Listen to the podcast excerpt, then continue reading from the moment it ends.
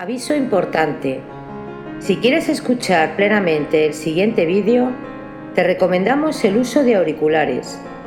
Así podrás disfrutar con plenitud todo su contenido.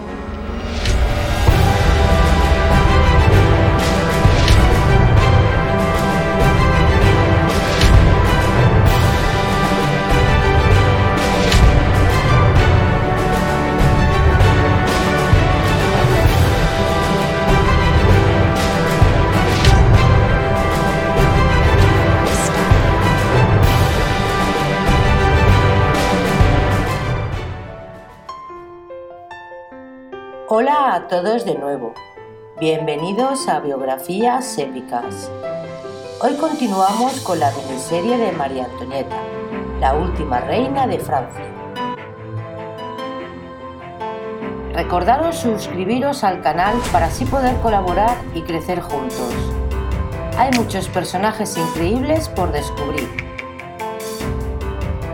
En el capítulo tercero, Intrigas y placeres en la corte, Veremos cómo ya la joven reina disfruta de la corte y se convierte en madre. La ociosa vida de María Antonieta apenas ha cambiado desde su llegada al trono de Francia. En las cartas a su madre lamenta que su vida matrimonial no sea satisfactoria, aunque reconoce que tiene a su lado a un esposo que paga sus facturas y respeta sus gustos. En realidad son muy distintos. A él le gusta la caza, la comida, trabajar en la fragua. Tiene un pequeño taller en la guardilla de Versalles donde se entretiene forjando hierro y fabricando cerraduras. Es un ser solitario. Ella es tremendamente sociable, le gusta la danza, la música y divertirse. Llevan ritmos distintos. Cuando él se levanta, ella se acuesta recién llegada de una fiesta un baile de máscaras o del teatro. A medida que pasan los meses se muestra desdeñosa e insolente, proclive a la frivolidad. Sabe que por muy brillante que sea su posición en la corte, nunca se la tomará en serio hasta que no dé a luz al deseado heredero. Para combatir el aburrimiento y la frustración, se entretiene con una nueva favorita, la princesa de Lamballe y decora la encantadora residencia que su esposo le acaba de regalar, Le Petit Trianon. Este pabellón de estilo neoclásico situado en los jardines de Versalles fue mandado construir por Luis XV para su favorita Madame Pompadour.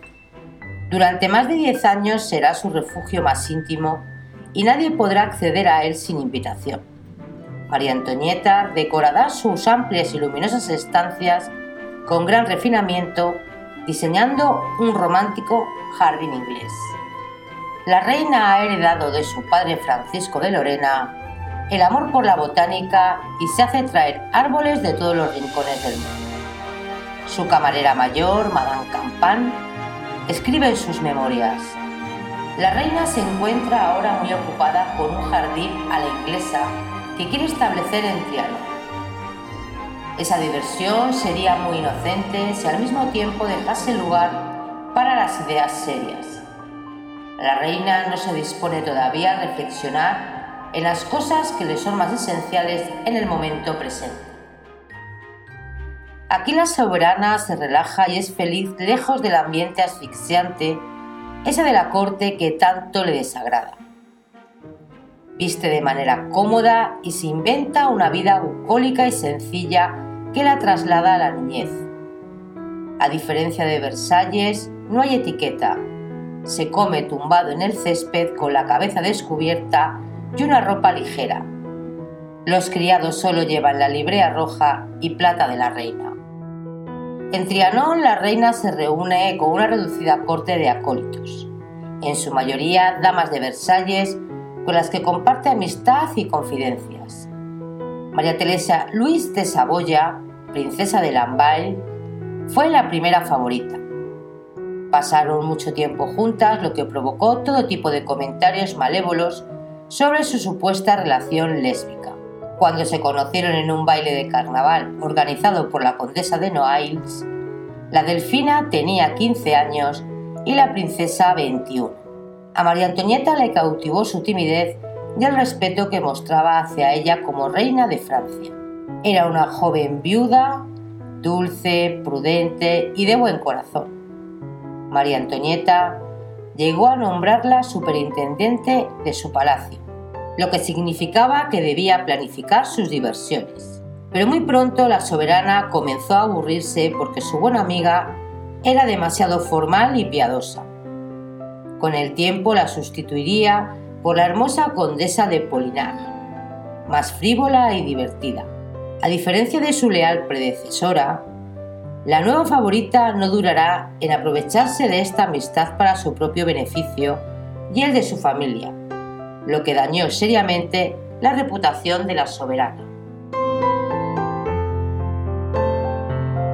En sus primeros meses del reinado de María Antonieta, dedicará mucho tiempo y dinero a elegir su vestuario para lucir en los actos sociales. El rey le ha confiado las diversiones de la corte, ocupación a la que se entregaría en cuerpo y alma. La reina organiza dos cenas por semana, un espléndido baile quincenal con distintas temáticas y coreografías, lo que obliga a ensayos diarios y conciertos privados a los que invita a sus amigos más queridos sin importarle su rango. Como soberana de Francia, su imagen tiene que ser impecable y acorde a su alto rango. París ya era entonces el centro del mundo de la moda y el buen gusto. Las casas reales encargaban aquí los vestidos y ajuares de las princesas. La reina se iba a convertir muy pronto en la mejor representante de la moda rococó, que además de prestigio, daba buenos beneficios económicos a la capital francesa. Fue la condesa de Chartres quien le presentó a Rose Bertin, modista con casa propia en la Rue de Saint-Honoré. La reina deseaba intercambiar puntos de vista con ella con el objeto de elegir el vestido que luciría el día de la coronación de su esposo.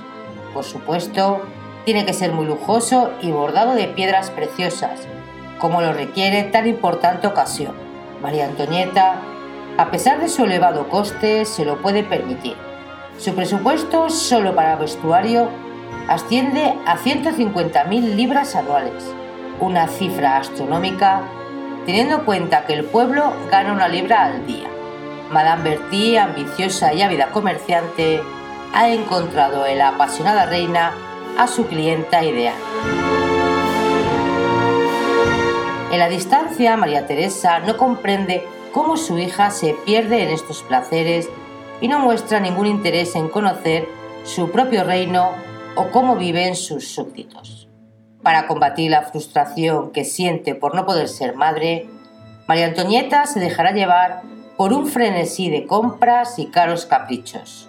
En los meses siguientes pasan los días probándose cientos de vestidos, sombreros y zapatos elaborados con sedas, brocados, ribetes de diamantes, perlas y piedras preciosas. Una locura de gastos y excesos de joyas y plumajes que exasperarán a la emperatriz María Teresa.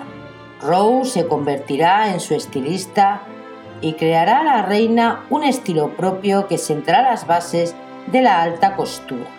La relación entre la soberana y esta modista de origen plebeyo, imaginativa, talentosa y dominante, dará mucho que hablar en la corte es tal su poder que la llamarán la ministra de la moda.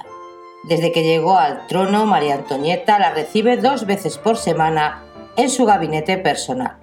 Fue Ross quien creará para ella los más sofisticados y extravagantes modelos que imitarán todas las damas de la corte. Sus voluminosos miriñaques alcanzarán los 5 metros de circunferencia y nunca se había visto en Versalles peinados tan extravagantes. Son tan altos que las damas no podían sentarse en sus carrozas y tenían que ir de rodillas y en los palcos de los teatros tuvieron que alzarse los techos. Y es que el éxito mayor de Madame Bertin eran sus famosos puff, auténticos armazones de tela y cabello que podían alcanzar más de un metro de altura y cuyo peso las damas soportaban con resignación sobre sus cabezas. Leonard el peluquero de la reina, era el encargado de hacer realidad esas fantasías arquitectónicas donde no había límite. María Antonieta podía llevar sobre la cabeza todo un jardín inglés con sus prados, colinas y arroyos, o un navío con sus velas desplegadas y cañones. Pero su preferido era el peinado Minerva, elaborado con más de 10 plumas de avestruz tan altas que no pudo subir a su carroza para asistir a un baile en la ópera. María Teresa pone el grito en el cielo al leer sobre los peinados de su hija y en una carta le reprocha. No puedo impedir tocar un tema que con mucha frecuencia encuentro repetido en las gacetas. Tus peinados. Se dice que desde la raíz del cabello tienen 36 pulgadas de alto y encima hay plumas y lanzadas. Una reina joven y guapa a la que le sobran encantos no necesita esas garambainas. La emperatriz ignoraba que una de las obligaciones de la reina de Francia era promocionar la moda francesa ante los ojos del mundo. María Antonieta consiguió que las plumas que tanto molestaban a su madre tuvieran tal éxito que floreció un lucrativo negocio de estas.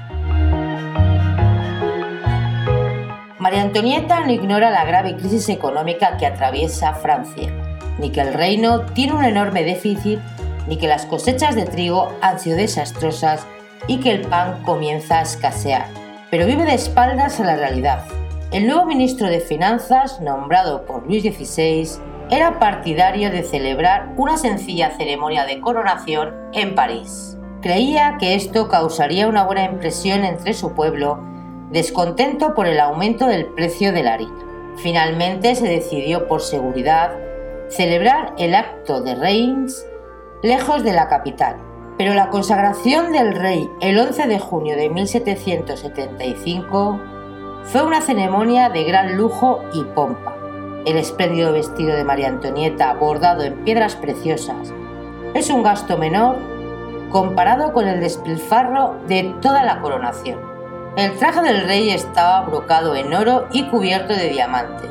Sobre sus hombros lucía un manto de 10 metros de largo de terciopelo forrado de armiño. En su pesada corona, que se encargó nueva a un orfebre porque la de Luis XV le resultó demasiado pequeña, llevaba magníficos rubíes, esmeraldas, zafiros y el diamante más fino que se conocía, el regente. María Antonieta se muestra emocionada cuando al finalizar la entronización se abren de par en par las puertas de la catedral y una multitud invade la nave al grito de ¡Viva el rey! Pero en las calles de París se ha desatado la campaña de calumnias que atormentará a María Antonieta hasta el final de sus días. Circulan panfletos contra ella, se la acusa de tener amantes, de mantener relaciones lésbicas con sus favoritas o de despilfarrar el dinero público en frivolidades. En Londres aparece un libelo en el que asegura que trata de tener un hijo con un hombre que no es el rey. En los salones más distinguidos de París, las Medans de Francia, hermanas de Luis XV, al haber perdido su influencia sobre la reina, se dedican a difundir rumores y graves mentiras acerca de la austriaca, como ya la llaman despectivamente.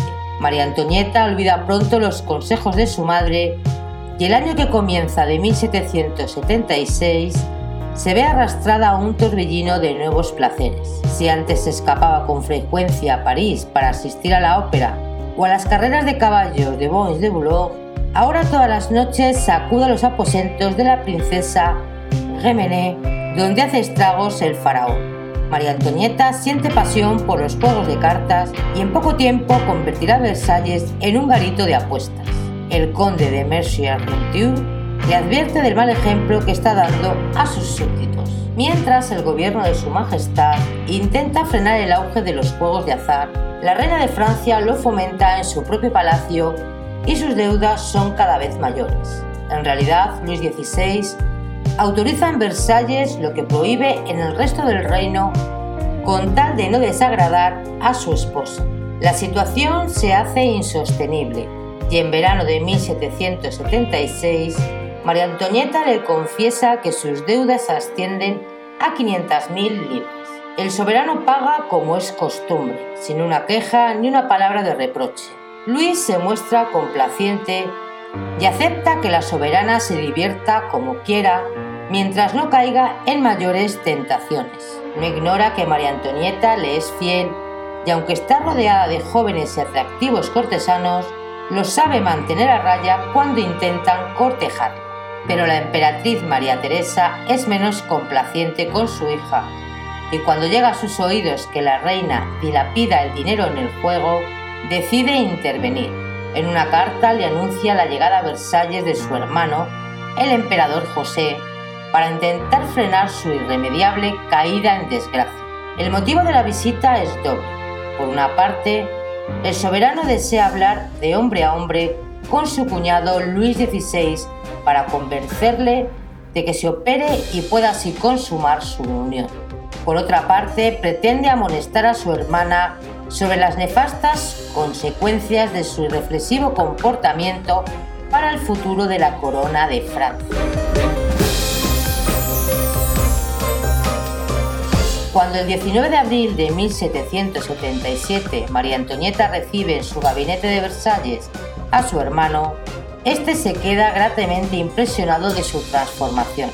Hace tiempo que no la ve y la pequeña archiduquesa se ha convertido en una mujer desenvuelta, seductora y refinada que le hace exclamar, si no fuerais mi hermana, no dudaría en casarme de nuevo pero tras su impecable fachada y aparente seguridad, se esconde una reina vulnerable y muy infeliz. En aquellos días que podrá compartir a solas con el emperador, le hablará con sinceridad de su soledad, de sus problemas conyugales, las intrigas de la corte, las peleas de sus favoritas, sus deudas en el juego y sobre todo su desesperación por no poder ser madre.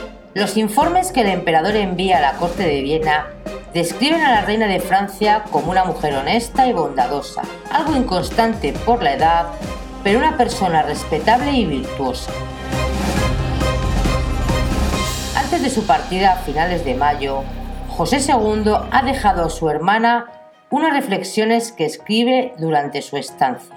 En ellas le pide que no olvide sus deberes de esposa y de soberana, y la premia a que deje a su lado esa vida disipada y malas compañías. Has nacido para ser feliz, virtuosa y perfecta, pero te estás haciendo mayor y ya no tienes la excusa de ser joven.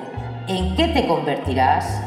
¿En una mujer infeliz y una princesa todavía más desdichada? La reina tiene por entonces 21 años. Durante los dos meses que seguirán a la triste partida de su hermano, María Antonieta acompañará más a menudo al rey en sus cacerías y se apartará de las mesas de juego. El emperador ha conseguido por el momento que su hermana recapacite, pero su mayor éxito ha sido con su cuñado. A los 23 años, por fin Luis XVI, tras perderle el miedo al bisturí, ha descubierto los placeres del sexo y se declara inmensamente feliz. A sus queridas tías les confiesa me gusta mucho el placer y lamento haberlo desconocido durante tanto tiempo. Por su parte, María Antonieta, tras una larga espera, se muestra también feliz y realizada como mujer, tal como confiesa a una de sus damas de compañía. Un año después de la visita de su hermano, María Antonieta, escribe la carta que su madre lleva esperando largos años, en el que le anuncia que está embarazada. Ha renunciado al juego a las carreras de caballos, a los bailes en la ópera y por primera vez se cuida. Se acuesta más temprano, no monta caballo ni en trineo y lleva una dieta sana. El 19 de diciembre de 1778 siente los primeros dolores del parto y se prepara para traer al mundo al ansiado heredero. A diferencia de su madre la emperatriz de Austria, que ordenó en la corte de Viena abolir esta desagradable costumbre, el parto de una reina de Francia es un acto público. Todos los miembros de la familia real, así como los más altos dignatarios y la servidumbre de los monarcas, tienen derecho a estar presente en la alcoba. Más de 50 personas se hacinan en la habitación con las ventanas cerradas para que no entre el frío del invierno. El ambiente es irrespirable y el rey se muestra muy nervioso ante el sufrimiento de su esposa. Finalmente, tras 12 horas de parto, María Antonieta da a luz a una niña que será bautizada con el nombre de María Teresa, pero que en la corte llamarán Madame Royal. Mientras la recién nacida es llevada a una habitación contigua, la reina sufre una hemorragia y se desmaya. La presión de los asistentes, el calor sofocante y el agotamiento han podido con sus fuerzas. El médico, temiendo por su vida, improvisa una sangría y consigue salvarla. Debido a este percance, María Antonieta no se enterará del sexo de su hija hasta una hora y media después de dar a luz. Para María Antonieta, a quien le gustaban mucho los niños, el nacimiento de una hija sana y robusta fue una bendición. En la corte de Viena, sin embargo, se consideró una desgracia nacional.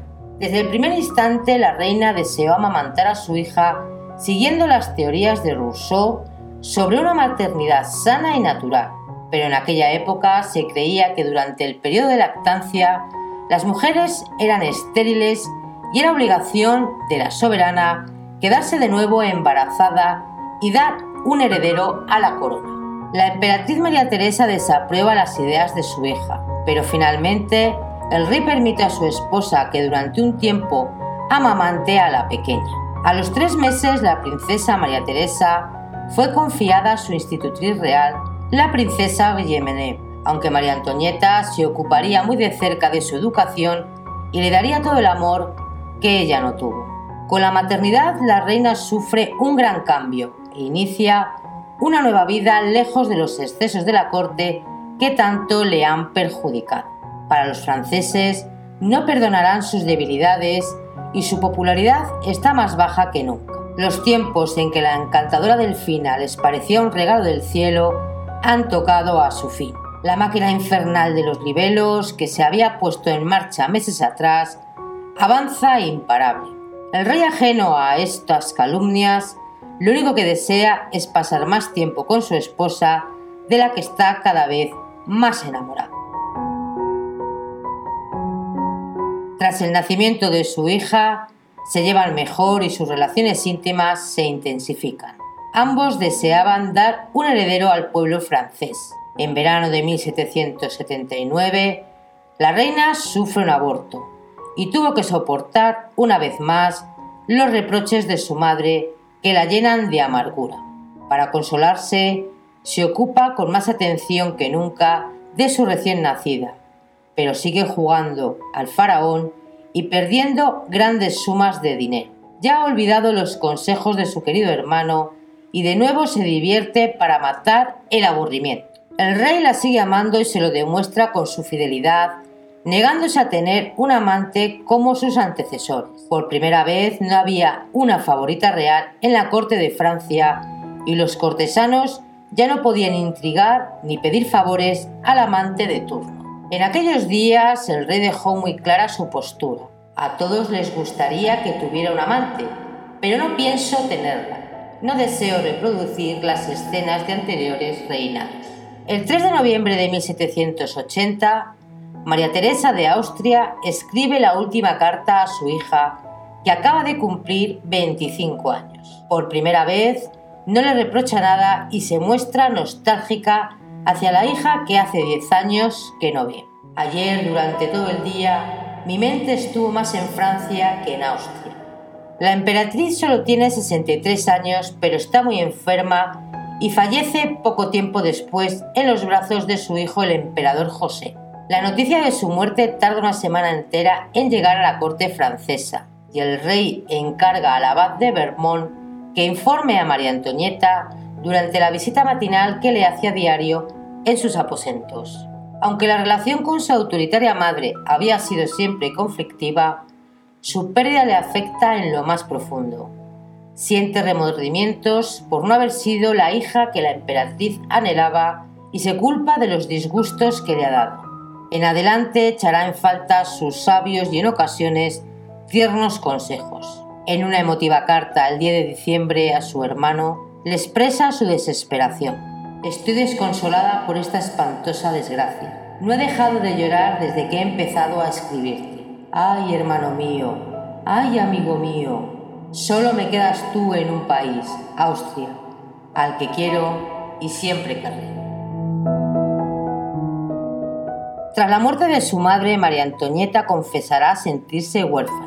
Sus contactos con su hermano el emperador se harán más esporádicos y la relación con sus hermanas era casi inexistente. El dolor dará pronto paso a la alegría cuando la reina descubre en marzo de 1781 que está de nuevo embarazada.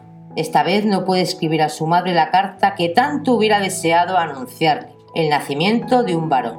Tras el parto, más llevadero que el anterior, el propio rey le dio la feliz noticia. Madame ha satisfecho nuestros deseos y los de Francia. Eres madre de un delfín.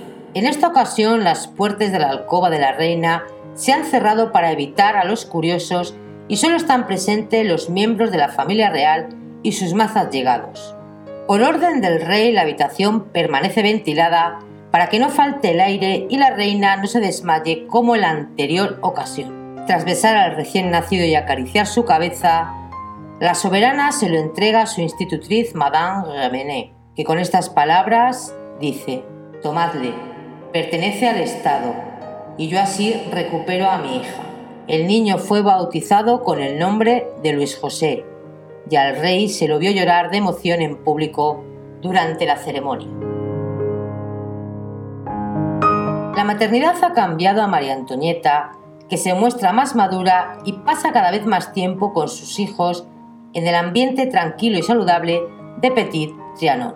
Allí disfruta de la belleza de sus jardines, de las representaciones teatrales en privado y de una forma de vida alejada al rígido protocolo de la corte. En este ambiente tan bucólico, la reina viste prendas cómodas, deja a un lado los corsés y los aparatosos miriñaques. En 1783, la célebre pintora Madame Virgile Lebrun la inmortaliza con un sencillo y amplio vestido de muselina blanco del estilo que usan las criollas y que ella ha puesto de moda. Sujeto a la cintura con un fajín de seda azul celeste y unos pocos volantes, el atuendo se complementa con un original sombrero de paja en la cabeza. El retrato causa un gran escándalo en la corte porque resulta impropio de la reina de Francia. María Antonieta le ha pedido a su modista, Ross Bertin, que todo su vestuario sea en color blanco o tonos pastel para la corte, y en la tela de muselina fina, ligera y vaporosa idónea para la vida campestre que desea llevar en su petit triano. Los tejedores de seda de Lyon ponen el grito en el cielo y ven peligrar su lucrativo negocio. Cuando la soberana invita a alguien a visitarla, les advierte, como me hallarán sola, no es necesario que se arreglen mucho. Las mujeres con vestidos campestres y los hombres con levitas. La reina de Francia necesitaba un escenario acorde a su nueva filosofía de vida y en 1783 agregó a su Petit Trianon una aldea sin pretensiones como ella misma la define.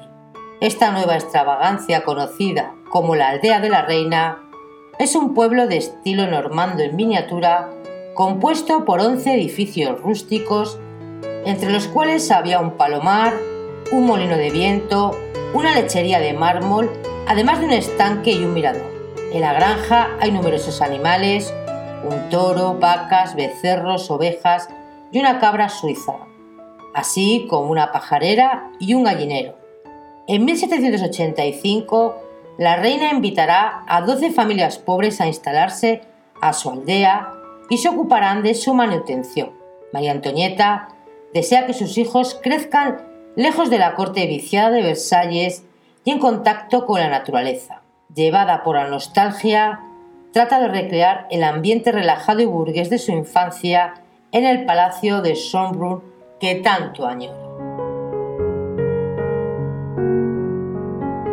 Tras el duelo por la muerte de su madre, reanuda su refugio campestre los espectáculos culturales. La reina ha mandado construir una réplica a menor escala del Teatro de Versalles, y ella misma se ha ocupado de su diseño y lujosa decoración. Como de costumbre, la obra tendrá un coste muy elevado y provocará la indignación del pueblo francés que pasa hambre.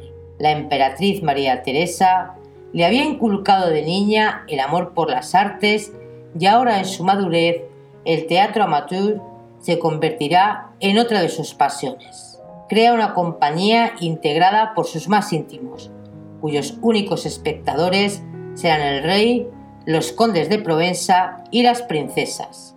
Los cortesanos que quedan excluidos de su reducido grupo se sentirán humillados y harán correr malévolos rumores sobre las veladas líricas de Su Majestad.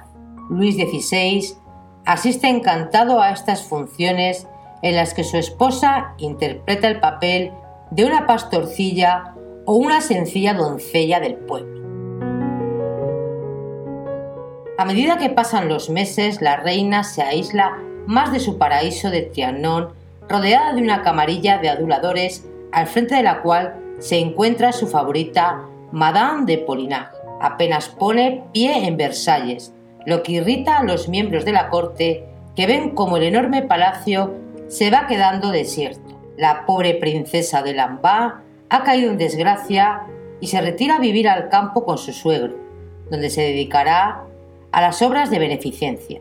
Los favores que la soberana otorga a la ambiciosa duquesa de Polignac, rango con el que ha sido honrada, y a los miembros de su familia provoca la indignación del pueblo. El poder que esta intrigante dama y su camarilla ejercen en la reina es cada vez mayor. Pronto no se limitarán a recibir títulos, suculentas pensiones y favores, sino que intervendrán en asuntos de gobierno, eligiendo ministros a su capricho, gracias a la estrecha amistad que también mantienen con el rey. En otoño de 1782, un grave escándalo que salpica a la institutriz real afectará seriamente la reputación de la reina en una época en la que la educación de sus hijos era prioridad. La princesa Yamené se vio obligada a dimitir debido a la estrepitosa quiebra financiera de su esposo, cuyas deudas son millonarias. La soberana decidió sustituir a la desdichada institutriz por su amiga la duquesa de Polignac, una mujer a sus ojos comprensiva y tierna que además acaba de dar a luz a su cuarto hijo. El favoritismo que demostró una vez más hacia esta familia de antiguo linaje, pero muy desacreditada por sus cuantiosas deudas, le creará muchos enemigos dentro y fuera de la corte. Cuando los franceses se enteran de que la persona que tiene a su cargo la educación del heredero al trono de Francia es la diosa Yolande de Polignac, estalla un nuevo escándalo. En realidad, María Antonieta se muestra satisfecha con el nombramiento porque conoce bien la indolencia de su amiga y sabe que no ejercerá su cargo. La reina se ocupará en persona de sus hijos y se tomará muy en serio su papel, algo que irrita al embajador Merci, que en una carta al emperador José II le escribe, desde que se ocupa de la educación de su augusta hija y que la tiene continuamente en sus aposentos, ya no hay manera de tratar ningún asunto importante o serio sin ser interrumpida en cualquier momento por los pequeños incidentes de los Juegos del Niño Real, y ese inconveniente se suma a tal punto a la disposición natural de la reina de distraerse y desviar su atención que apenas escucha. A finales de junio de 1783, recibe la visita del conde Axel de Fersen, el hombre que ama en secreto. El aristócrata sueco acaba de regresar de Norteamérica, donde ha pasado tres años combatiendo en la Guerra de la Independencia. Tiene 27 años, aunque aparenta más debido a la dura vida de los campamentos. Sigue soltero y no ha perdido un ápice de su varonil atractivo, que hace suspirar a las damas de la corte que lo encuentran irresistible. La reina lo recibe en el Salón Dorado, donde celebra las audiencias privadas tocando el arpa, su instrumento favorito. Fersen la encuentra más hermosa y radiante que nunca, y es que la reina está embarazada de nuevo. La relación entre el apuesto conde y su Alteza dará mucho que hablar en la corte, donde nadie duda que los dos son amantes. A los ojos de María Antonieta, este hombre valiente, leal a la corona, discreto y seductor, era el caballero ideal, teniendo en cuenta que el rey Luis XVI jamás puso el pie en la escuela militar francesa ni pasó revista a las tropas, es fácil imaginar que sintiera una oculta atracción por este condecorado oficial tan distinto a su indolente esposo. La soberana moverá cielo y tierra para conseguir a su amigo el mando de un regimiento extranjero. En septiembre, Luis XVI nombra al conde de Fersen coronel y propietario del regimiento real sueco-francés y este abandona Versalles rumbo a Alemania. En una de las cartas que el conde le envía a su querida hermana Sophie, le confiesa que no se siente atraído por la vida conyugal y añade en alusión a María Antonieta, como no puedo estar con la única persona a la que amo y la única que realmente me ama, prefiero no estar con nadie. Poco tiempo después de su partida, la reina perderá al hijo que esperaba. En verano de 1784 se confirma que María Antonieta vuelve a estar embarazada. La noticia llena de felicidad a los soberanos que, preocupados por la languidez y la mala salud del delfín, necesitan asegurar la continuidad de la monarquía con otro varón. A diferencia de su hermana María Teresa, poco dulce y altanera, el pequeño Luis José de tres años era un niño bondadoso y encantador. Tenía un aspecto frágil a causa de las fiebres que sufría con frecuencia que causaban gran angustia y desesperación a sus padres. El aumento de la familia motivó a María Antonieta adquirir una nueva residencia. Versalles necesitaba una urgente remodelación, pero el presupuesto de las obras era muy cuantioso y el rey Luis XVI decidió posponer las reparaciones hasta 1790. María Antonieta, que no tiene ningún apego por ese frío y enorme palacio, ha pensado en adquirir el castillo de Saint-Cloud, que pertenece al duque de Orleans, cuya familia se ha visto obligada a vender la joya de su patrimonio por cuestiones económicas. Las aguas termales de la zona y el buen clima de Saint-Cloud serán beneficiosos para la salud del pobre delfín, cuya vida se apaga lentamente a causa de una enfermedad desconocida. Cuando María Antonieta se convierte en propietaria de este magnífico castillo que pone a su nombre, con la idea de dejarlo en herencia a sus hijos, provoca la irada reacción de un parlamentario que considera una imprudencia política y una inmoralidad que la reina de Francia sea dueña de palacio. Si antes el pueblo la apodaba de manera despectiva austriaca, ahora es Madame Déficit y como pronto la harán responsable de la ruina económica que sufre el país. Ajena una vez más a las críticas, la soberana se entregará la decoración de su magnífica residencia. Los seis últimos meses de embarazo lo pasará en una nube eligiendo sedas, tapices, muebles y finas porcelanas para decorar sus salones y aposentos con el exquisito gusto que la caracteriza. Poco antes de dar a luz, le confiesa al abad de Vermont que teme por su vida. Su embarazo ha sido el más penoso y a punto de cumplir los 30, tema que el parto pueda complicarse. Sus miedos son infundados y en la madrugada del 27 de marzo de 1785, domingo de Pascua, nace un niño fuerte y sano al que bautizarán como Luis Carlos y será nombrado duque de Normandía. Era el primer hijo que alumbraba la reina desde que la duquesa Polignac ocupó el cargo de institutriz real.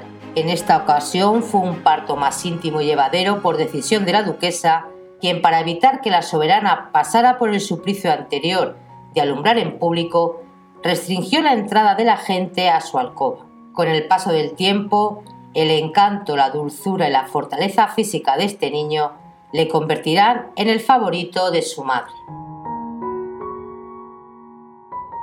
Cuando dos meses más tarde la reina viaja a París para asistir a Notre Dame a la misa de acción de gracias por la llegada de su tercer hijo, una multitud la recibirá con enorme frialdad y desprecio. Aunque María Antonieta desea recobrar el afecto del pueblo francés, ya es demasiado tarde. Tras diez años de reinado, el cariño que antaño la profesaron se ha transformado en odio. A su regreso a Versalles aquella misma noche, Consternada por el frío recibimiento en París, la soberana se echa a llorar a los brazos de su esposo y dirá, ¿qué les he hecho para merecer este odio? ¿Qué les he hecho? En este clima tenso, El 12 de julio de 1785, María Antonieta recibe una extraña carta de la mano de Vromer, un joyero de la corte, que la deja perpleja. Este le comunica que en virtud de lo acordado, en breve va a recibir el collar de diamantes más hermoso del mundo. Irritada por la desfachatez del joyero, la reina prende fuego a la carta y se olvida de aquel asunto que en nada la concierne. En realidad la carta había sido dictada a Bromer por el cardenal Rohan, a quien había hecho creer que Su Alteza deseaba adquirir esta valiosa pieza, pero carecía de los medios necesarios. El príncipe Luis de Rohan era el prelado católico más rico e influyente de Francia y pertenecía a una de las principales familias de la nobleza francesa. María Antonieta nunca disimuló la antipatía que sentía hacia este personaje, con fama de corrupto y libertino, que en tiempos de la emperatriz María Teresa había sido el embajador francés de Viena. El ambicioso cardenal deseaba ganarse el favor de la soberana para conseguir el cargo de primer ministro de Francia y no dudó en anticipar a los joyeros una parte de la cuantiosa suma requerida. En realidad, Rohan había caído en la trampa de una hermosa mujer sin escrúpulos, Jean de Valise, condesa de la Motte, que pese a su noble ascendencia estaba sumida en la más absoluta pobreza. Esta intrigante dama convenció al prelado de que era íntima amiga de María Antonieta y le ayudaría a mejorar sus relaciones con ella. Jean de Valise conocía la existencia de un fabuloso collar que antaño el rey Luis XV hizo tallar como regalo a su favorita, la condesa de Dubar, pero el destino quiso que Luis XV falleciera antes de que la joya llegara a las manos de su amada. Por todas las cortes europeas se mostró una copia en bisutería del famoso collar, pero era demasiado grande, pesado y caro, y nadie se interesó por él. La propia María Antonieta lo había rechazado hasta en tres ocasiones. La gran estafa del siglo, cuya única víctima será María Antonieta, siguió adelante sin que nadie sospechase que se tratara de una conspiración. La persuasiva condesa de la Motte consiguió convencer a Rohan de que la reina deseaba adquirir esta extraordinaria joya y que había pensado en él para negociar la compra. El iluso cardenal no dudó en su palabra porque había recibido una carta con la rúbrica de María Antonieta de Francia, donde ésta le manifestaba su interés para que actuara como mediador. Enseguida Rohan entabló negociaciones con los joyeros de la corte y compró el collar en nombre de la soberana, quien tal como indicaba en la falsa carta, se comprometió a satisfacer el importe de la joya en varios pagos. Y así es como el collar fue entregado en la casa de la condesa de la Motte a un supuesto enviado de la reina. Esa misma noche la estafadora y sus cómplices se encargaron de desguazar la joya, cuyos diamantes pretendían vender por separado en diversos destinos, uno de ellos Londres. Este confuso asunto se descubre cuando los joyeros, al no recibir pago alguno, se presentan en Versalles para reclamar su dinero. Cuando Blochman le confiesa a la reina que está arruinado, ella comprende que el cardenal ha utilizado su nombre para hacerse con la joya. Para María Antonieta, no hay duda de que Rohan, por el que no siente ninguna simpatía, ha cometido un gravísimo delito. Indignada, corre a contarle lo ocurrido al rey y le pide que haga justicia cuanto antes. Sin pensarlo dos veces, Luis XVI ordena que el cardenal sea detenido y se le dé un castigo ejemplar. Cuando el pueblo se entera de que Rohan está preso en la Bastilla, acusan a la reina de ordenar su arresto para cubrir, una vez más, caros caprichos. Está a punto de estallar un escándalo político y social cuyas dimensiones los reyes aún no pueden imaginar.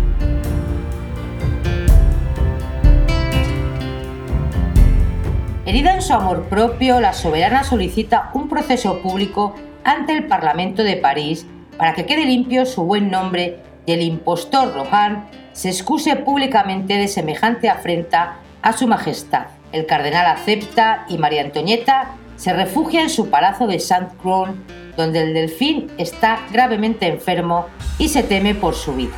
Aunque la reina está embarazada por cuarta vez y los médicos le recomiendan descanso, no se aparta del lecho de su hijo. Los últimos sucesos han puesto a prueba sus nervios y como reconoce en una carta su hermano José, por primera vez piensa que este nacimiento puede acarrearle graves problemas de salud. Por Palacio corre el rumor de que la reina está molesta por encontrarse de nuevo encinta, pues ya era madre de dos niños varones y el futuro de la dinastía estaba asegurado. Cuando días más tarde la soberana se entera de que Madame Lamotte ha sido condenada y el cardenal ha quedado absuelto de todo cargo, se siente traicionada. Con este veredicto, el Parlamento ha desoído las órdenes del rey y se ha manifestado en su contra. Pero María Antonieta ignora que aún debería sufrir mayores humillaciones. Mientras trata de superar tan duro golpe, su esposo Luis XVI ordena al cardenal Rohan abandonar la corte y exiliarse en una abadía. Por su parte, la instigadora de este complot contra la reina se evadirá de la cárcel donde cumplía cadena perpetua. La condesa de la Motte nunca olvidará los latigazos que ha recibido como castigo por su verdugo ni haber sido brutalmente marcada a fuego con una V ante una multitud de espectadores. Más adelante se vengará de estas humillaciones publicando unas memorias llenas de odio y mentiras hacia la reina de Francia y en las que le servirá el tribunal revolucionario para condenarla a muerte. Cuando la tarde del 9 de julio de 1786 María Antonieta da luz a una niña que recibe el nombre de Sofía Beatriz, es una mujer triste y amargada. El feliz acontecimiento no le ha hecho olvidar el veredicto del tribunal y aún se muestra impotente de rabia ante la afrenta sufrida. Sabe que ya nada será igual y que por primera vez la monarquía ha quedado en entredicho. El asunto del collar ha contribuido a hundir su imagen pública y se ha ganado definitivamente la enemistad de la vieja nobleza francesa y del pueblo llano. Su salud también se resentirá debido al reciente parto del que tardará en recuperarse y el estrés que ha vivido durante estos interminables días. Tiene exceso de peso, sufre frecuentes jaquecas y problemas respiratorios todos producidos por la ansiedad.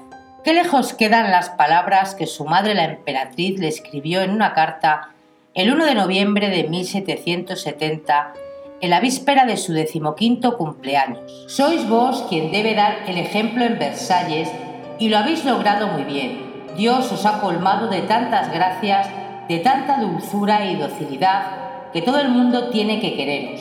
Es un don de Dios y hay que conservarlo no para gloriarnos con él, sino para cuidarlo con esmero, por vuestra propia dicha y por el de todos los que os pertenecen. María Antonieta ya tiene más de 30 años. Su vida ya no va a ser jamás igual.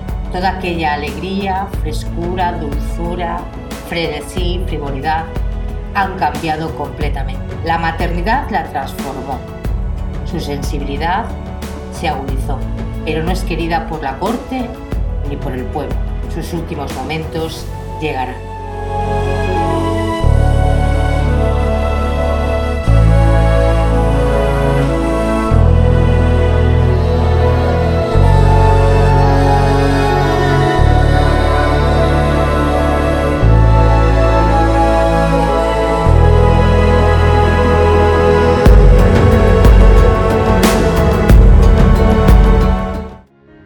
Si crees que ha merecido la pena, suscríbete y comparte nuestros contenidos en tus redes sociales más favoritas.